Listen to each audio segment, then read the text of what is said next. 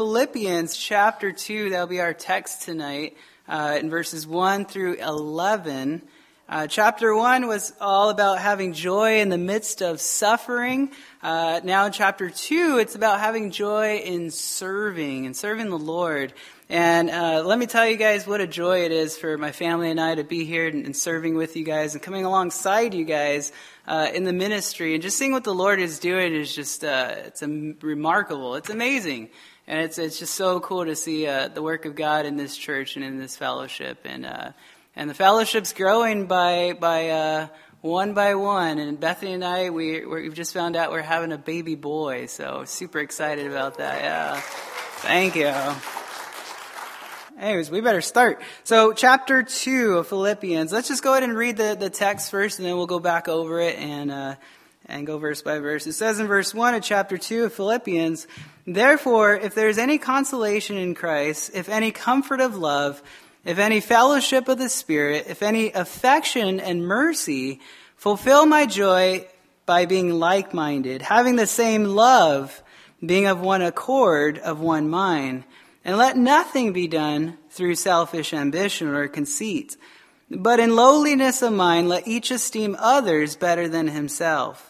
And let each of you look out not only for his own interest, but also for the interest of, uh, uh but, is, uh, but also for the interest of others. Let this mind be in you, which was also in Christ Jesus, who, being in the form of God, did not consider it robbery to be equal with God but made of himself of no reputation, taking the form of a bondservant, and coming in the likeness of men, and being found in appearance as a man, he humbled himself and became obedient to the point of death, even the death of the cross. Therefore, God uh, also has highly exalted him and given him the name which is above every name, that at the name of Jesus, every knee should bow of those in heaven and of those on earth and of those under the earth. Um, so everybody alive and dead. And that every tongue should confess that Jesus Christ is Lord to the glory of God the Father. Oh, I love it. So today we're going to break up our text in three different uh, sections. The first is the unity that Paul desires. That's going to be in verses 1 and 2. Secondly, is going to be the humility we need. That's going to be in verses 3 and 4 if you're taking notes. Uh, and then in uh, the example Jesus set will be the third uh, section we'll go over, and that'll be in verses 5 through 11. So let's go ahead and get started. The first part, the unity that Paul desires. Look again at verse 1. Therefore, if there is any consolation in Christ. So this is a popular topic for Paul. He wanted the church uh, to have no division in the church. And, and notice the list Paul makes regarding having, having a personal and really a practical uh, unity within the church. He says this word consolation. Uh, this word consolation, let's see, here we go. Yeah, it works. Good job, guys. Um, is paraklesis in the in the Greek, right? So uh, it's used 29 times in the New Testament. If you're taking notes, it's a compound word in the Greek. So para, uh, meaning alongside, and kaleo is uh, to call. So paraklesis is the coming alongside to encourage us, to uh, exhort us, and and when we come alongside others, and and, and are we're an encouragement to others. Uh, we can bring unity in the body of Christ, and thus we can serve uh, with joy, uh, simply because of uh, really it's the Lord uh, in us. So uh, look at the second thing. There's going to be five of these that, that is going to point out to us. Therefore, if there's any consolation in Christ, if any comfort of love, this word comfort by the way, it's the only time used here in the New Testament, this word. It speaks of talking with or in dealing with other people in such a way that when we talk to them, it brings, uh, it brings that calmness in, a sense. It settles them down, we might say, uh, when we have conversation with them. And, and notice carefully, by the way, it's notice, uh, it's linked with love this conversation. This reason, this is the reason it's linked with love. It's because that's the, the, the way the, the love that Jesus has for us, and that's the way he deals with us. It's out of love, right? He's not coming at us with wrath when we make mistakes. He's coming at us with love.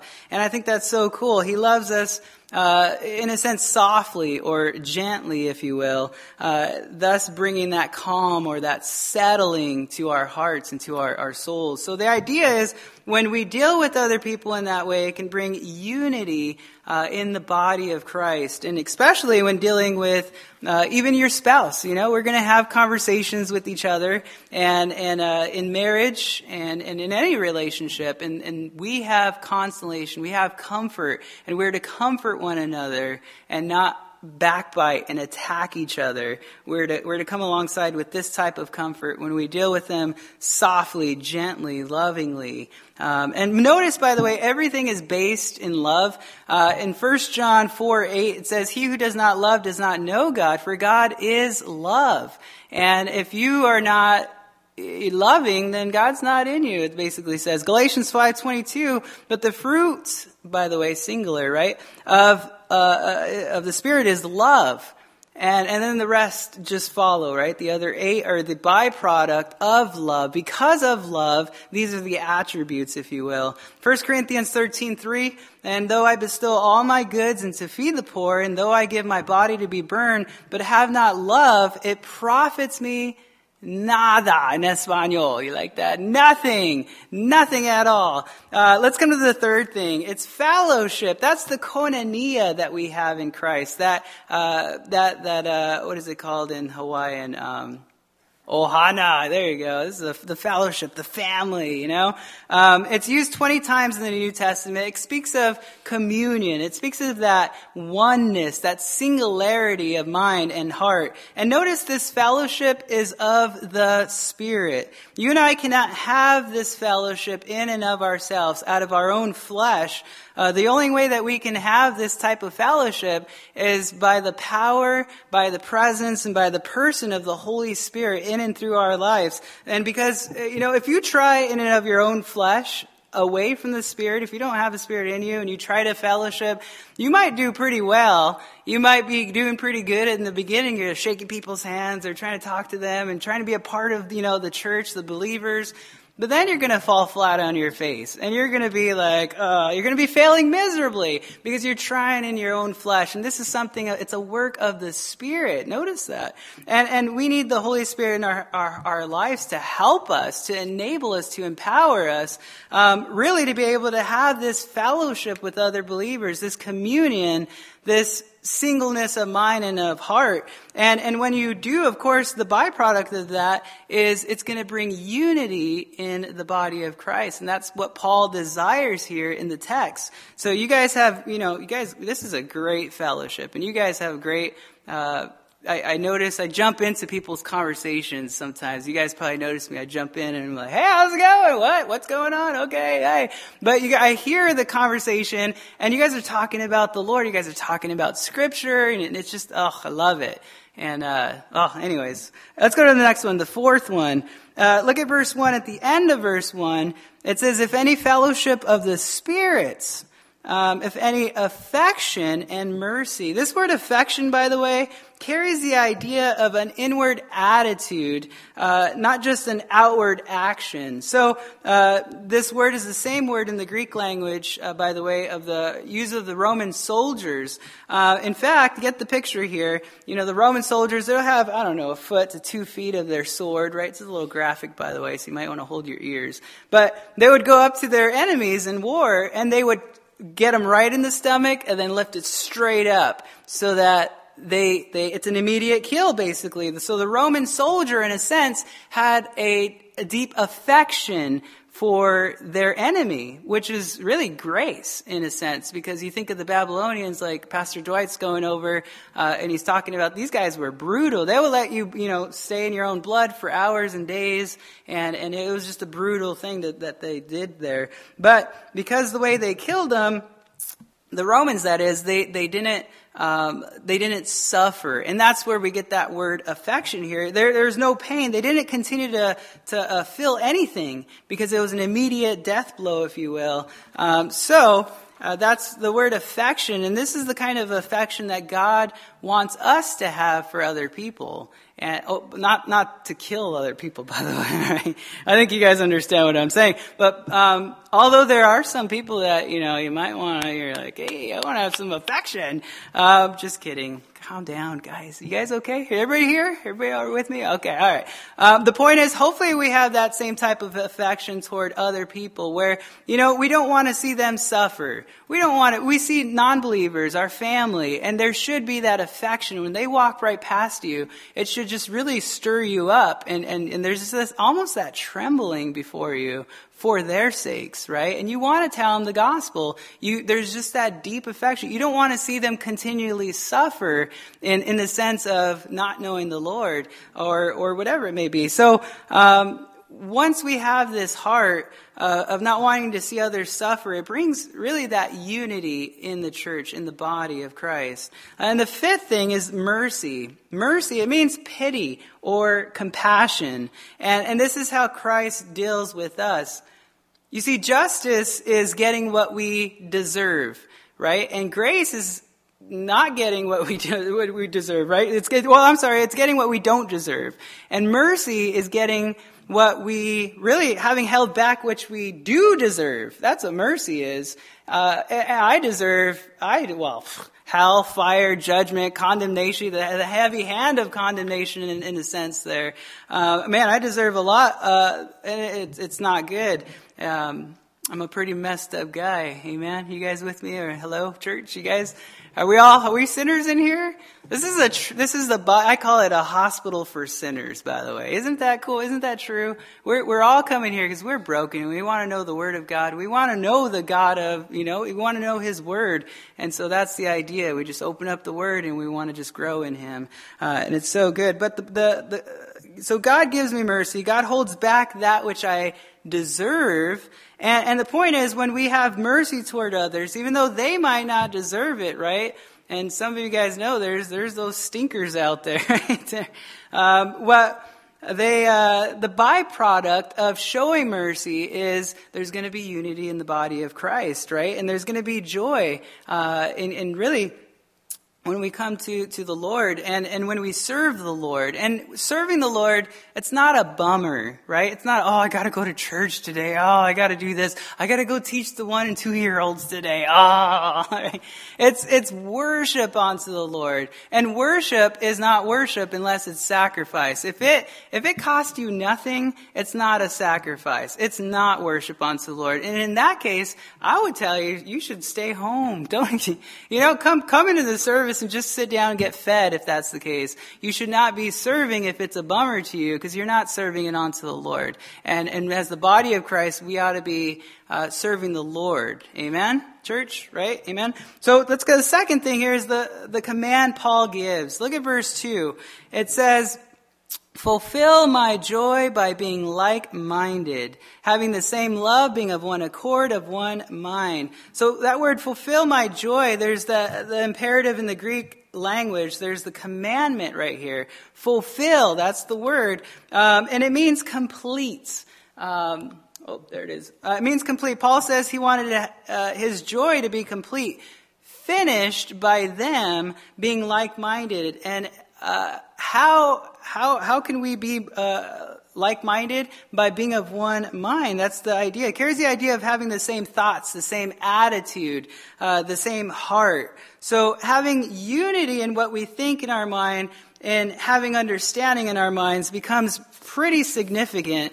Uh, in fact, because the byproduct is fulfilling uh, Paul's joy. So, and, and the whole idea of chapter two, by the way, is having joy in serving the Lord.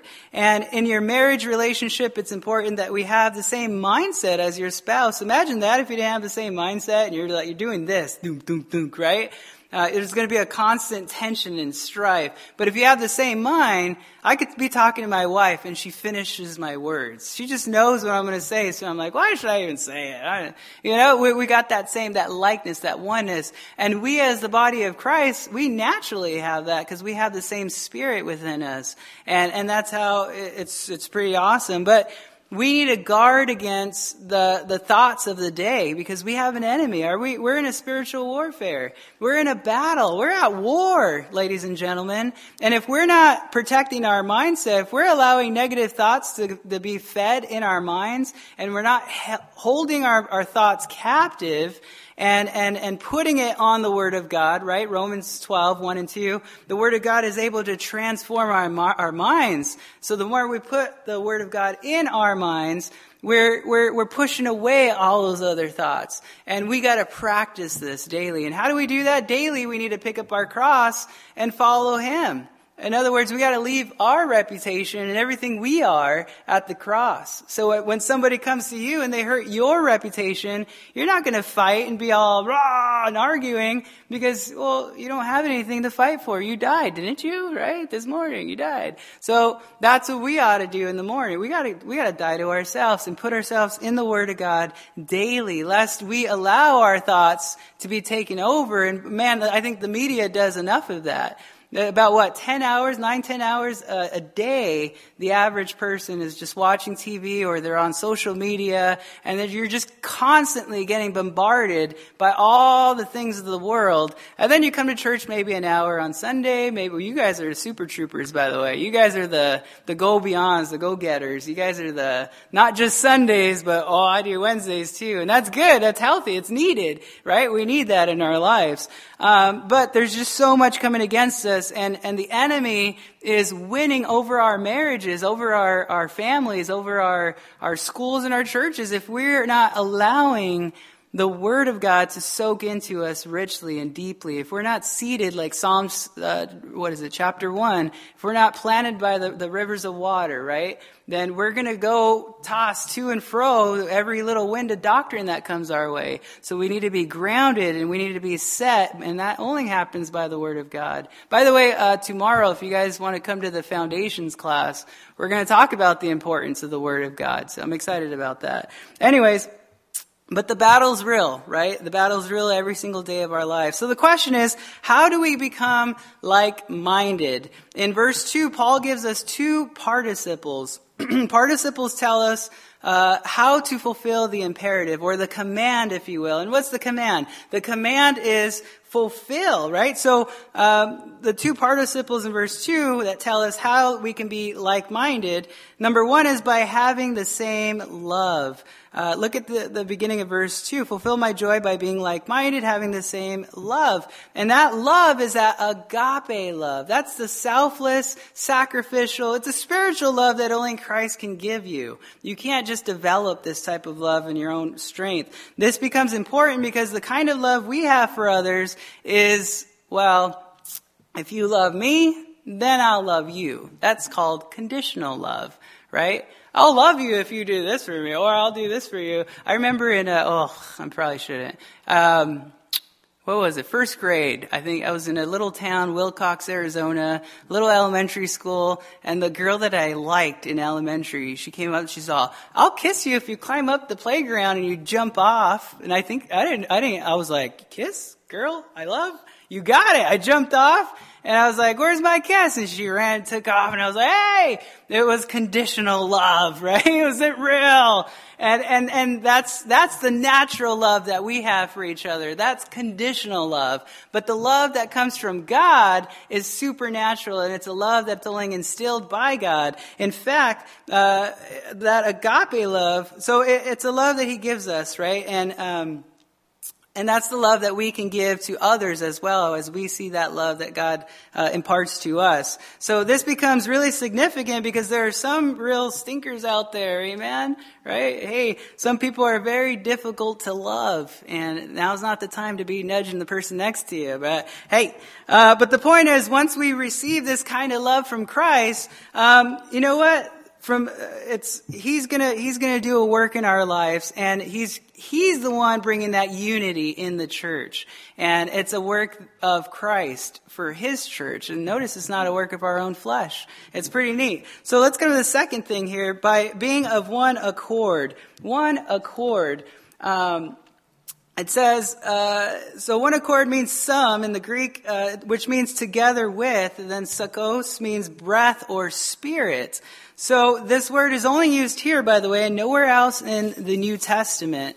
And it carries the idea of unity or oneness in the Spirit. You hear the phrase, my spirit bears witness with theirs, uh, and it carries the idea of having a like mind or a like heart, being on the same page spiritually with others, with other believers, and, and thus fulfilling the joy uh, Paul's desire there. So let's come to the second thing. I said there's only three sections that we're going to deal with here in Philippians. Uh, the second section is the humility we need.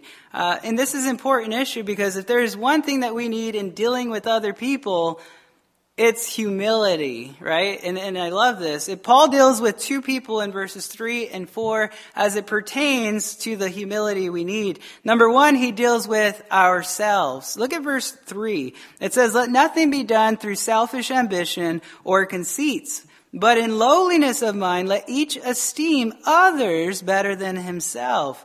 So, um, that's this idea of selfish ambition I think I got it on here, uh, carries the idea of strife or contention. And, and so when we put ourselves, you know, first, we're only looking out for our own interest, uh, it, it, can cause strife and it could cause uh, contention uh, with other people, and it involves conceits. Conceits, uh, and it, this word right here, it's a compound word, kino, meaning vain or empty, and doxa, doxa meaning glory. So it carries the idea, idea of vain glory. And you know what? Some of us, I think a lot of us, or all of us, kind of like the, that, that, that to take some of the glory sometimes. Some of us like that pat on the back and, hey, you're doing good, brother. How's it going? Hey, good job. Hey, atta boy. Keep it up. Yay. Right? And, and, and so we got to be very, very careful in both of these areas in our lives. We need to humble ourselves and, and making sure that whatever we're doing, we're not doing it for the sake of being seen by man. If you're doing it onto the man, that's the, that's the word right there. The in vain glory is the idea. And, and thus there's going to be strife and contention and conceit and all the other uh, ones there. But, and then it's going to bring device, divisiveness and it's going to break up that unity that Christ is having in the church. And so we got to be very careful with that. Um, number two, we need, we need this humility in dealing with others as well. Others. Look at verse three at the end of verse three. It says, but in lowliness of mind, let each esteem others better than himself. Let each of you look out not only for his own interest, but also for the interest of others. So humility is putting the needs of uh, and the interest of others above your own and putting them to the front of the line, we would say. And, and being humble is putting others first. And that's going to bring uh, humility in the church. And I think it's a, it's, a, it's a great thing. And that's why what Paul is desiring here in verses 1, 2, 3, and 4, uh, this idea of humility in bringing unity to the church. Why? Because the byproduct typically um, in serving others putting others first. The only way we can we can do that, by the way, is in uh, serving others with joy. It's through humility, and and this becomes important for all of us as a church corporately. However, it also it, we can take it a step further because we also need uh, we need this in our lives personally as well. Check this out, James chapter four.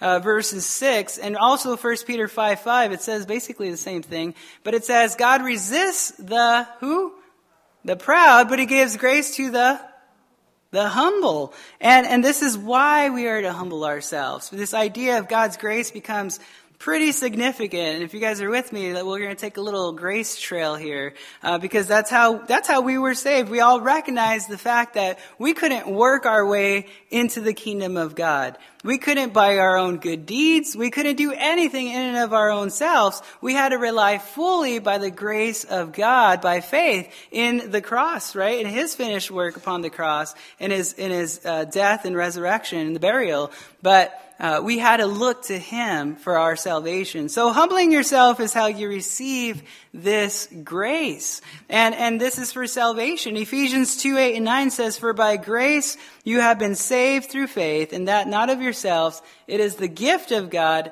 not of works, lest anyone should boast. So we had to humble ourselves in order to receive this grace of God. And this is also for our everyday life, for our, our, life practically and everything that we go through. We need His grace to grow, right? And when you humble yourself, God grants you His grace for every situation of every day of your life that you need as a believer. In Acts chapter 20 verse 32, uh, it says, So now brethren, I commend you to God and to the word of His grace, which, and what is this grace able to do? It's able to build you up and to give you an inheritance among all those who are sanctified. We understand that God's grace is able to build us up as believers. And we don't deserve His grace, but we also need His grace in order to be obedient to Him. Trip out on this. Look at Romans chapter 1 verse 5. It says, through Him we have received grace and apostleship for obedience to the faith among all nations for his name. And that only comes through humility. You can't obey God apart from his grace. And you can't have His grace unless you humble yourself. In Romans chapter 5 verse 2 it says, through whom also we have access by faith into this grace. And what does this grace do? Well, it helps us to stand. And also, secondly, to rejoice in the hope of the glory of God. So His grace is able to help you stand when you just can't stand it anymore, right? If you guys ever caught yourself saying, I just can't stand it. Pray for His grace. Humble yourself. Calm down, right? He's able to enable you with His grace. 2 Corinthians 4.15 says, For all things are for your sakes. That grace, having spread through the many, may cause, here it is, thanksgiving to abound to the glory of God. So the only way that you and I can be thankful, uh, in fact, I was just doing a Bible study today at, a, at an apartment complex, and the, there's an older guy. He's, he's uh, how old is he? He was 88 years old, I believe he is. Older guy. Um, I'm not going to say too too old to offend anybody here, but but he's pretty old, and and he every day he's giving people rides for free at his apartment complex to go to the hospital and get their regular routine things. And I was like, why do you do it? He said, I just want to serve. I just want to, I wake up every day and I'm, I'm thankful unto the Lord that I even have legs and that I have arms and I'm able to even get out of bed. And I was like, yes, that's awesome. I was like, I do the same thing. I wake up and I'm like, Oh, Lord, thank you. It's just that gasp of like gratefulness onto the Lord, you know, because we could wake up and we, maybe we can't wake up, right? Uh, your body could be all in different areas. But anyways, 2 Timothy 2 1, it says, You therefore, my son, be strong in the grace that is in Christ Jesus. So his grace also uh, enables you to be strong as a believer in Christ. Titus chapter 2, uh, you guys with me on this one? You guys awake? Titus chapter 2 verse 11 says, For the grace of God that brings salvation has appeared to all men, teaching us, and here it is, this is what His grace teaches us, denying ungodliness and worldly lust, that we should live soberly, righteously, and godly in this present age. So the only way that we can live godly is by His grace when you humble yourself.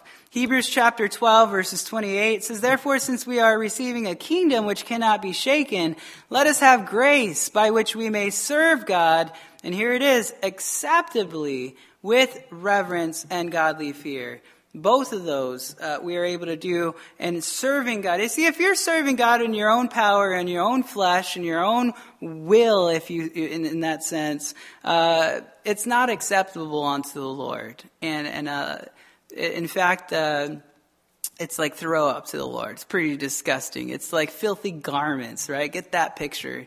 Get the picture of fishy smell, right? My wife and I are looking for houses right now. We went to a house down the street from here. I opened up the shower curtain. I was like, ah! It reminded me of the of the. Uh, that's our our righteousness of our own flesh to the Lord is like, oh, it stinks. It's all, if that. Uh, anyways, um, but so we need man, if, if, you're, so if you're serving the Lord in your own strength, don't do it, right? It's gotta be the Lord. It's gonna be the work of the Lord. It's gonna happen naturally. So we need Jesus to do everything in our hearts and in our lives. Um, lastly, let's finish with this last section here, the example that Jesus set. And in fact, this is in verses 5 through 11. Uh, in talking about humility and unity, there is no greater example than than, than Christ himself. Uh, that's why Paul uses Christ as our example. And, and Paul's going to give us four things to note here about the example of Christ. Uh, number one, let's look at the mind of Christ. Look at verse 5. It says, Let this mind be in you, which also is in Christ Jesus. Uh, mind carries the idea of attitude. It's a, it's a mindset of Christ. So our minds need to be set on His mind. How does He think? How would He react, right? And our attitude will eventually manifest uh, itself through our actions. In other words, what we allow ourselves to think that we will eventually do. And, and, uh, that's why we need the mind of Christ. We need to guard our minds. We need to protect our, we gotta take those thoughts captive that are not allowed to be in our minds. Joshua said, for me and my house, we're gonna serve the Lord, right? We gotta say the same thing for yourself and your own mind and, and shut those things out because those things are gonna bring division and they're gonna cut you and they're gonna damage you and they mess you up. In Philippians, uh, chapter 4, verse 8, it says, Paul says, finally, brethren, whatever things are true, here we go, whatever things are noble, whatever things are just, whatever things are pure, and whatever things are lovely, whatever things are of good reports, if there's any virtue, if there's anything praiseworthy, meditate on these. Man, that is super important. Do you want something to think about? There you go. And all it's going to impact your relationships as well. It's going to impact those around you as well. Think of all, again, the, all the hours that we're being bombarded with all the junk of the world. Here's some things you could revert back to and consider when those things are happening. Uh, so we need to be super careful in what we allow in our minds. And you have a choice in the matter. Isn't that cool? It's pretty neat. So Ephesians 5 2 says we should be imitators of God. In fact, in 1 Corinthians 11 1, Paul says, imitate me as I imitate Christ. And so what was the mindset of Christ in the context? It's all about putting others first, right? And see, that's that is what Christ did on Calvary's cross. And, and in fact, how, how he put you and I first above his needs, in a sense, and above his interest, above his own will, um, so that he might die for our sins, that we might have life because of his love, right? Um, uh, well, I look back at, at, the garden, right, when Jesus was sweating drops of blood, and he said, Lord, if, if there's any other way, speaking of the cross, then, then let it be. But nonetheless, let your, your will be done, right? Not my own will, but your will be done. And, and that was his heart, and I think that's so neat. Um, the second aspect of the example Jesus said involves his service. His service. Look at verse 6 and 7. It says, Who being in the form of God, did not consider it robbery to be equal with God, but made himself of no reputation, taking the form of a bondservant and coming in the likeness of men. So understanding this, that God Almighty came in the flesh, right, uh, to this earth, took on the form of man, and died on the cross of Calvary, right, for our sins. This has huge implications here. The religious leaders uh, in, in uh, John five eighteen, when they were they were going to kill Jesus because he made the claim that he was one with the Father, that he was he, he was God, he was equal with God himself, and now to be equal with God means basically you are God, is what it's saying there. And so because God has no equal uh, no equal. So the inference is saying you are in fact God Almighty. And so the, the Jews, they, they were in an uproar there, the, the religious leaders, I should say. So only Jesus can make that claim, by the way. Uh, the word form uh, carries the idea of something that never changes, immutable, unchangeable. And, and, and speaking of equality that, that Jesus has with God, uh, equal carries the idea of equal in quantity and quality here. So this means Jesus Christ is God Almighty. You guys are so sleeping on me. Wake up, everybody. Where's all those amens? Is there any amen for that? Okay, all right, all right, we're good. Um, are you guys sure that Jesus is God? Yeah, of course. There you are. John 1 1 says, In the beginning, God created the, the heaven. Oh, I'm sorry. Where am I at? In the beginning, the Word, oh, I'm sorry, was the Word, and the Word was with God, and the Word was God. If you go to verse 14, it says, And the Word became flesh, speaking of Jesus, and dwelt among us, and we beheld His glory, the glory as of the only begotten of the Father, full of grace and truth. In fact, Jesus said in John uh, 10:30, I and my Father are one. John 8, 58 says, Jesus said to them, Most assuredly I say to you, before Abraham was, I am. That's the great I am uh, statement of Christ there. Uh, the Jews knew exactly what this meant. Because when Moses, before, you know, God says, go to the, go to Israel, you know, go to, go to Pharaoh and tell him, you know, let my people go. And he says, who do I say you are? And he says, tell him I am sent you. That's the great I am statement. Jesus is making that same claim that he is the I am. In fact, in Revelation chapter 1 verse 17, I'd love to give this to um, other religions and other some, there's some wacky people out there, believe it or not. Um, uh, in Revel, uh, Revelation chapter 1, um, well, maybe it's not there. Well, maybe it is there. Uh, okay, uh, Jesus says, and you could give this to Jehovah's Witness as well. I like to start in verse 8 and then work my way up to, to get there to verse 17 with them and say, hey, who is this talking about? When they start to read it and it's red letters, but they're like, I'll say, it says, do not be afraid. I am the first and the last. Uh, and, and, I'm like, who is this, who's speaking here? And they're like, oh, that's God. Yeah, it's definitely God. It says, I am he who lives and was dead. Whoa, when did God die? Oh, uh, what? It said, oh, it, and it just, you just shook up their whole foundation with one verse. Boom, right? And behold, I am alive forevermore. Amen just messed them up right there. Jesus is making the claim that he is God. God's saying to of himself that he is God there in Revelation chapter 1. Uh, in fact, he told Philip in John 14:10, "Do you not believe that I am in the Father and the Father in me, and the words that I speak to you, I do not speak on my own authority, but the Father who dwells in me does the works." Thomas made that declaration in John 20 verses 28. He says, my Lord and my God.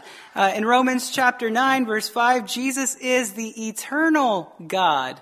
In 1 John 5:20, Jesus is the true God. In fact, in Titus chapter 2 verse 13, it says, looking for the blessed hope and glorious appearing of our great God and Savior Jesus Christ.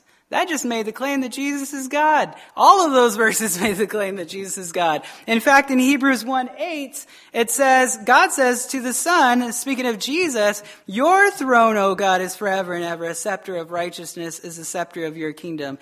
God is calling Jesus God. And, and, and Isaiah chapter 9 verse 6, this is our popular Christmas one, right? Um, you can show this to the Jews. This is the Old, the Old Testament. Uh, Isaiah 9 6, uh, it says, for unto us a child is born, unto us a son is given, speaking of Jesus, and the government will be upon his shoulder, and his name will be called Wonderful Counselor, Mighty God, Everlasting Father, Prince of Peace. Wow.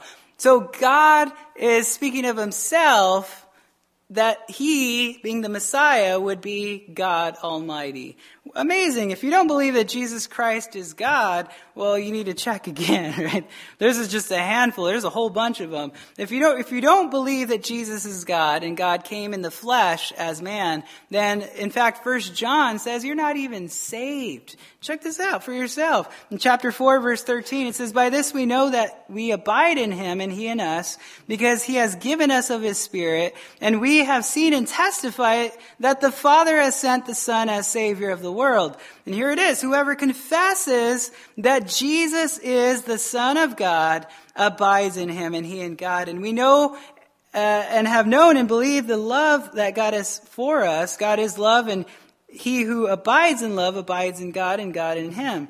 So, boom, again, right? Look at verse 7. Go back to Philippians if you're still there. It says in verse 7, But God or I'm sorry, but made himself of no reputation, taking the form of a bondservant and coming in the likeness of men. So in contrast to Christ being equal to God and being God, Jesus emptied himself, right, uh, and took on the form of a servant in the likeness of God. God. You know what? God was in the, he knew exactly what he was doing. God chose from the foundation of the world, from be, the very beginning. In fact, Jesus was there at the very beginning because he is God.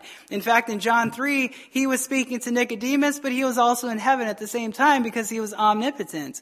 In fact, in, uh, uh, what am I saying? Oh, in, uh, at the birth of Christ, you look at the, the, when he was born, he chose to open up all the inns and, and they had their for sale signs and people, you know, filled up those and he made stuff happen so that Mary and Joseph couldn't get a room. He knew exactly what he was doing. They were like, oh, we can't get a room, We right?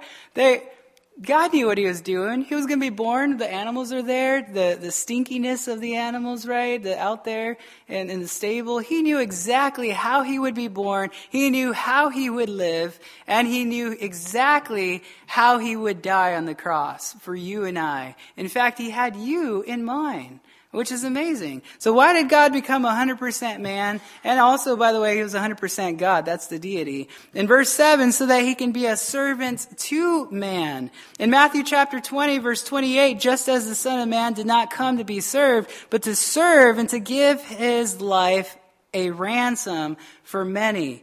So Jesus set that example for us. And what is that example? To be a servant of others. It doesn't matter what position you may have, right? It doesn't matter what ranking you have or, uh, you know, what kind of uh, title you have or what people may think of you. Uh, the question is, are we following the example of Jesus? Are we serving other people? Are we ministering to the needs of other people? Or are we just ministering to our own needs, right? Uh, Jesus is that example for, for us in his service. In John 13, 15, Jesus washes the disciples' feet. And, and he says, For I have given you an example that you should do as I have done.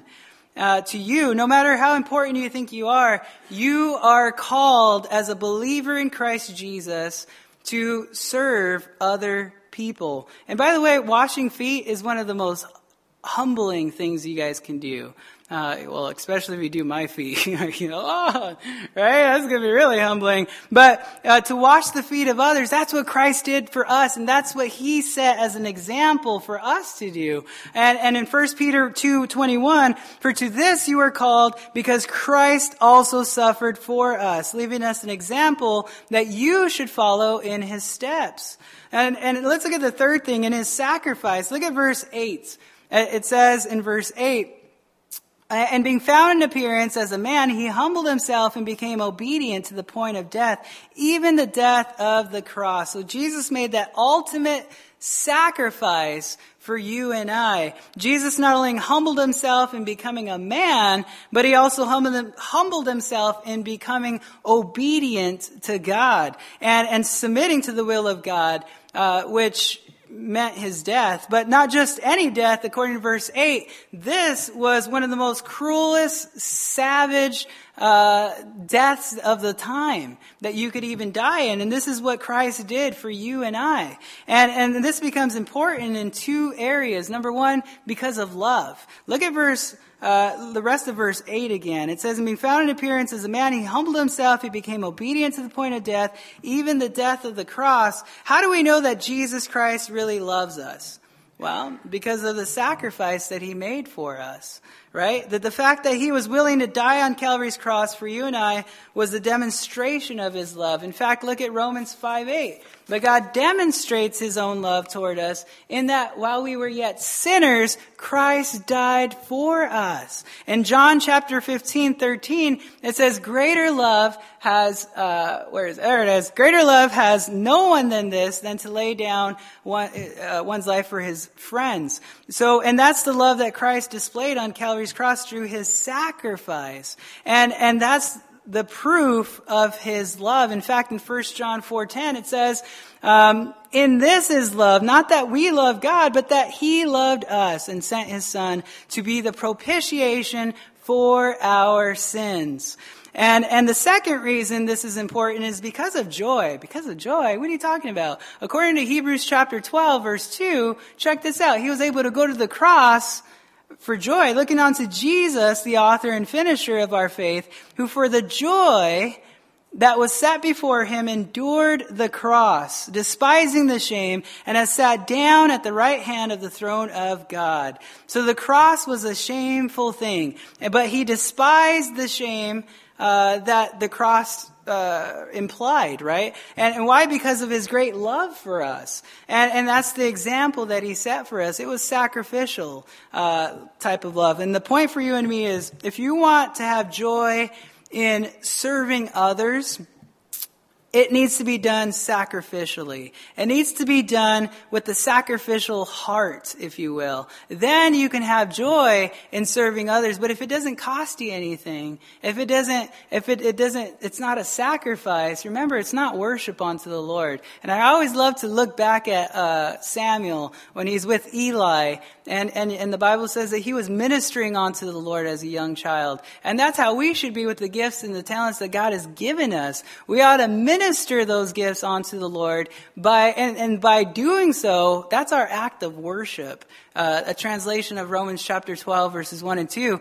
We, we, that's our, uh, just that's what we can offer is our our bodies as a living sacrifice, holy and acceptable to the Lord. It's a reasonable service, the Bible says, but it's an act of worship. And and uh, let's come to the let's come to the fourth and final thing as it pertains to the example that Jesus set, uh, and it's in his exaltation. Notice in verse 9, it says, Therefore God also has highly exalted him and given him the name which is above every name, that at the name of Jesus every knee should, notice the word should bow, of those in heaven and of those on earth and of those under the earth, so everybody alive and dead, and that every tongue should, notice the word again, should, confess that Jesus Christ is Lord to the glory of God the Father. The word therefore is linked to obviously the humility uh, that we're talking about in verse 8. And, and Jesus humbled himself to the point of death, thus uh, was his exalt, uh, exaltation. So this is the great paradox of Christianity today, by the way. Um, that that the way up is actually the way down, and you scratch your head and you're like, "What are you talking about? Do you want to be great in the kingdom of God?" I'm sure you guys do, right? I'll just answer for you. Yes, I do, right? Um, then, well, God wants you to be great in the kingdom as well. Uh, in fact, He even says, uh, if you want to be great in the kingdom of God, you got to be a servant of all. What?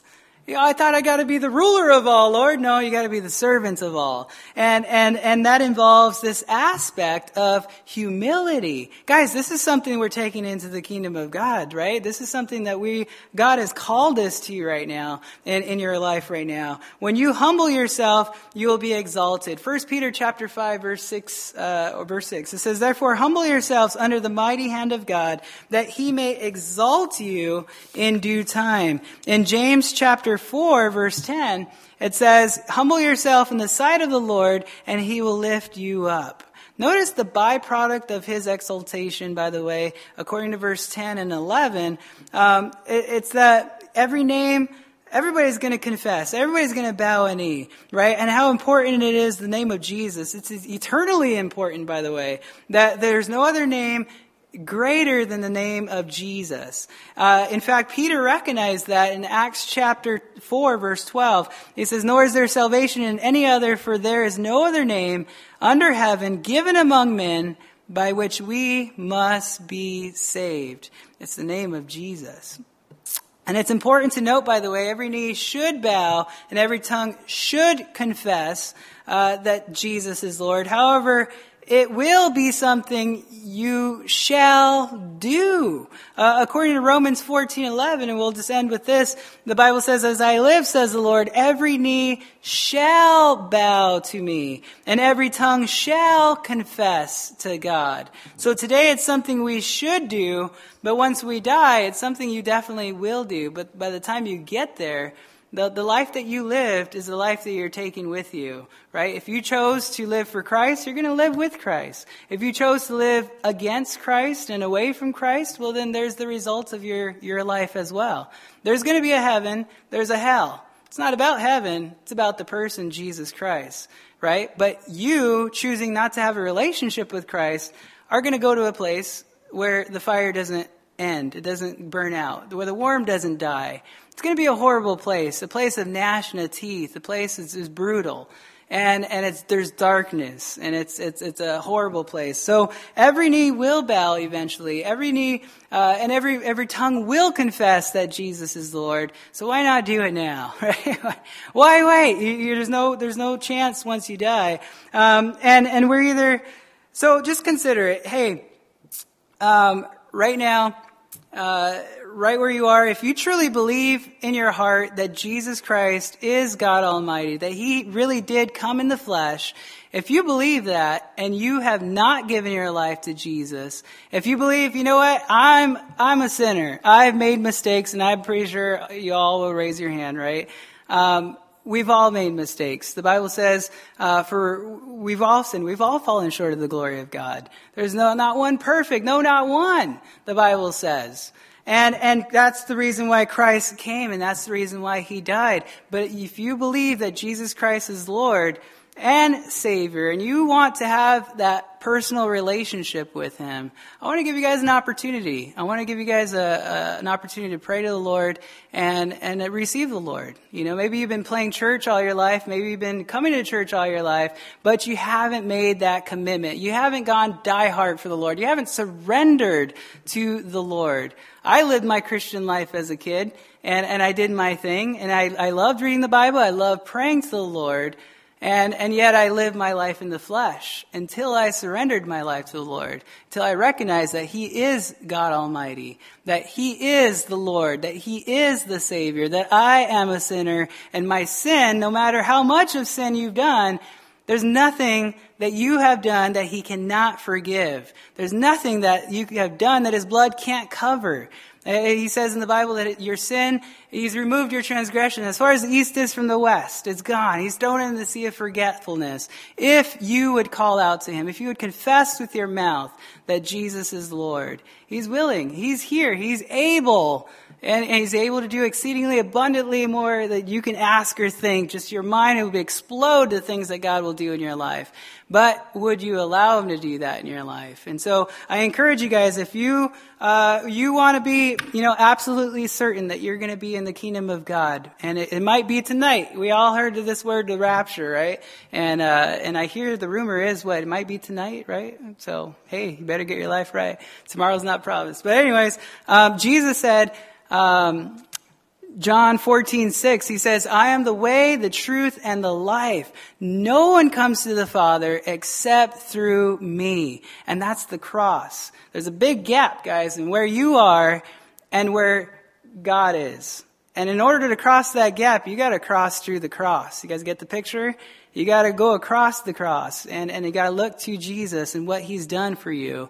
Because it's His work, the reason why you get to heaven, and it's not your work, the reason you get to heaven, because you can't get to heaven. So let's pray, and, uh, in fact, let's stand up and, and, uh, give, give this night to the Lord.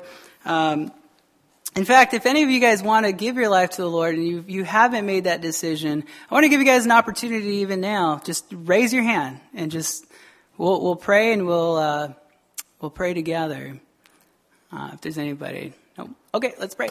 Um, Lord, thank you so much um, for just for your word and for uh, huh, there's so much, Lord. It's pretty heavy, pretty meaty, Lord, and uh, yet it's needy in our lives as believers. And I pray, Lord, that you would bring that sweet conviction in our lives, Lord, that you would um, Lord, that you would move us as believers. If we're still and if we're just sitting around and allowing the world to, to tell us what to do, I pray, God, that you would do a work in us, Father, that your spirit would move us. And Lord, that we would choose to glorify you, that we would pick up your word daily, Lord, that we would pick up the cross daily, that we would deny the flesh, that we would take our thoughts captive, Father, and that we would rely on your grace. And we ask, God, that you would fill us, uh, grant us your grace, Lord. And uh, I pray that you would uh, do a work in our lives, Lord. Shake us up, Father, that we might uh, live for you and get us out of our comfort zone, Lord. And I pray if anybody's here uh, who does not know you, Lord, I pray that they uh, would pray to you and that they would look to the things that you did, Father, for them, and uh, that they would truly make that decision before you. And I pray this in Jesus' name. Amen.